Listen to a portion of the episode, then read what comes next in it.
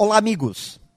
São Tomás de Aquino já dizia que não há nada mais perigoso do que o homem de um livro só.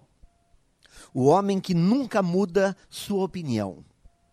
Certamente, este pensamento de São Tomás de Aquino deve ter sido fruto do convívio com pessoas teimosas, intransigentes.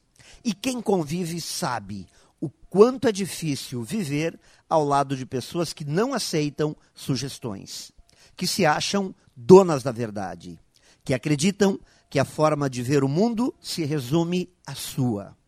Pessoas que nunca querem ouvir ninguém.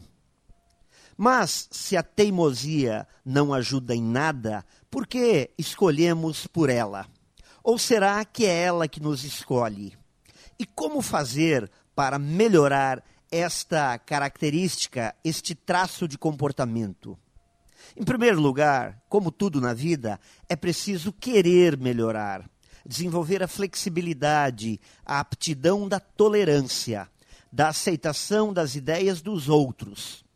As pessoas aptas a mudar de ideia, ouvir conselhos, sempre vão mais longe. Pense nisso e saiba mais em profjair.com.br.